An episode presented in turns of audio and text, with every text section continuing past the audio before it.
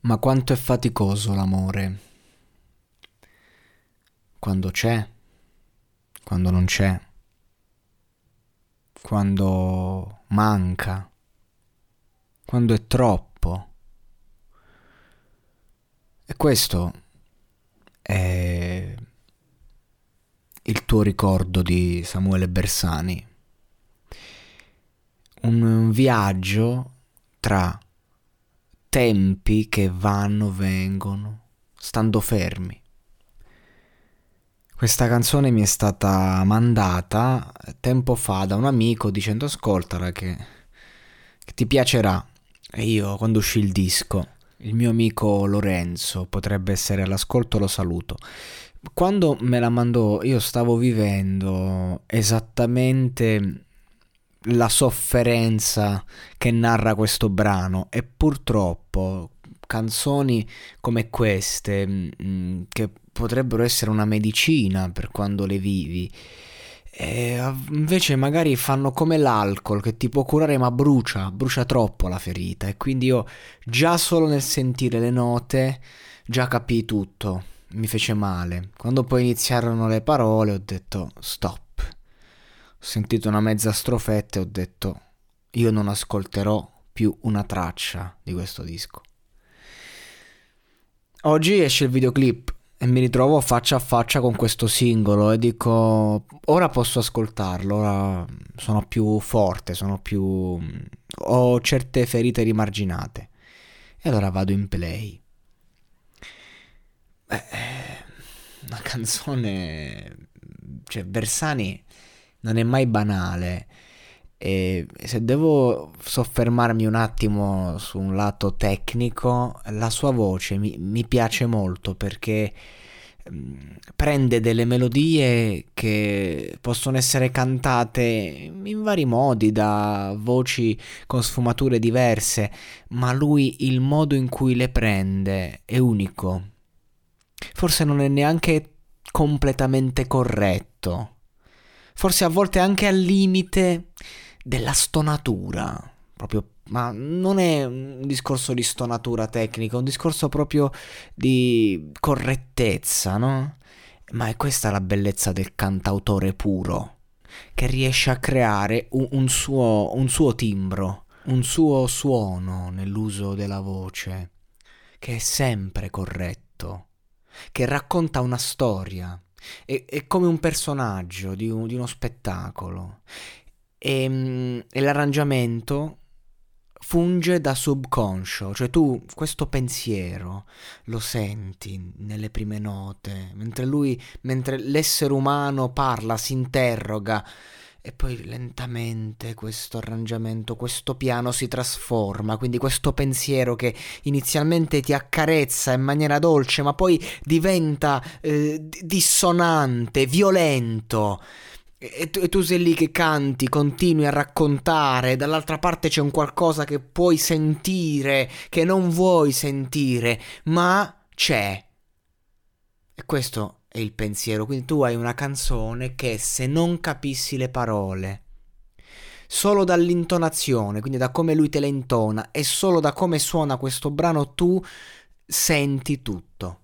Non hai bisogno neanche di concentrarti. È una cosa proprio emotiva, ti arriva al cuore quello che lui sta cercando di dirti. E ti dice, il passato ci prova.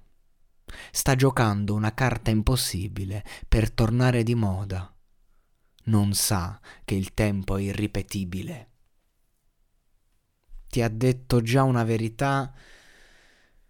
Par- cioè, sì, è chiaro, la verità è che il passato è passato, però che modo originale di dirlo, e, di cantarlo.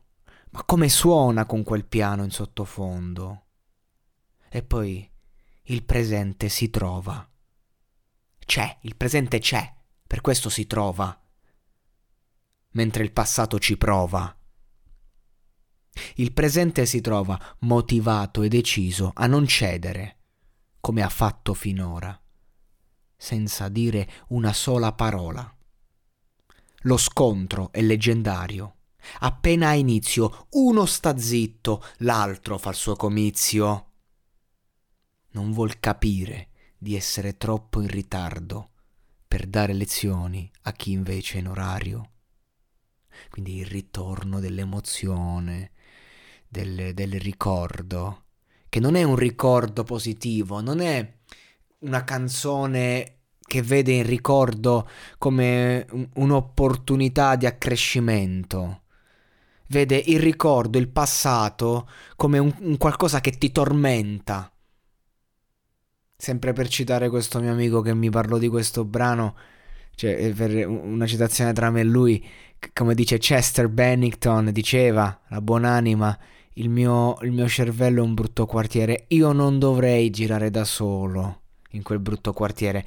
E, ed è così, eccolo qui, abbiamo in questa canzone perfettamente questa storia. Tu che giri nel tuo presente, nel quartiere della tua testa, e arrivano questi malandrini, questi balordi, questa bruttissima gente che vuole vessarti.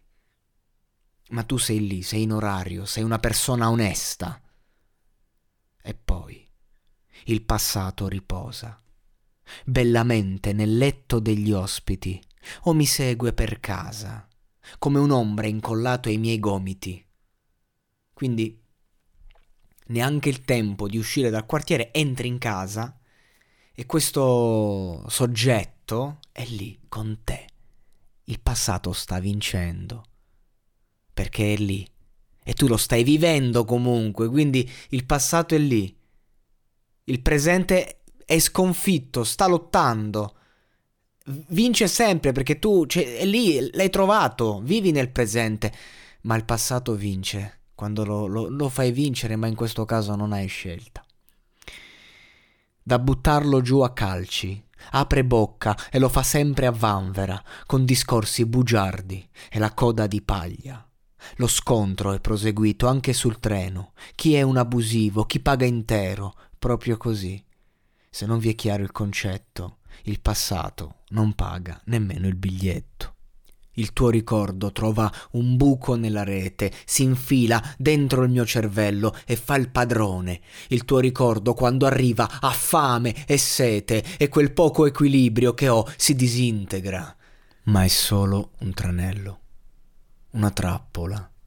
Il passato dichiara di essere pronto a una sfida sul limite, vuole fargli paura e dimostra infinita energia. Ma il presente prepara la sua corsa e promette a se stesso che arrivato al traguardo non avrà mai più nostalgia.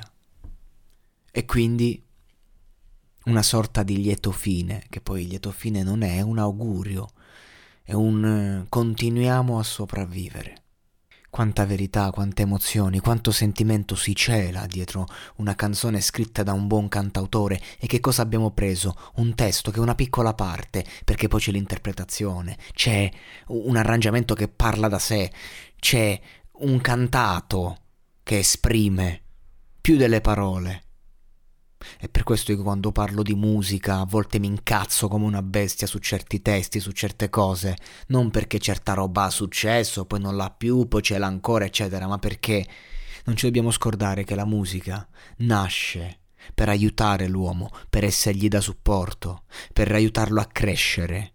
Ecco, al di là di quanto la tua musica venda, di quanto la tua musica sia forte, se la tua musica non dà la possibilità dell'accrescimento personale, allora non stiamo parlando di arte.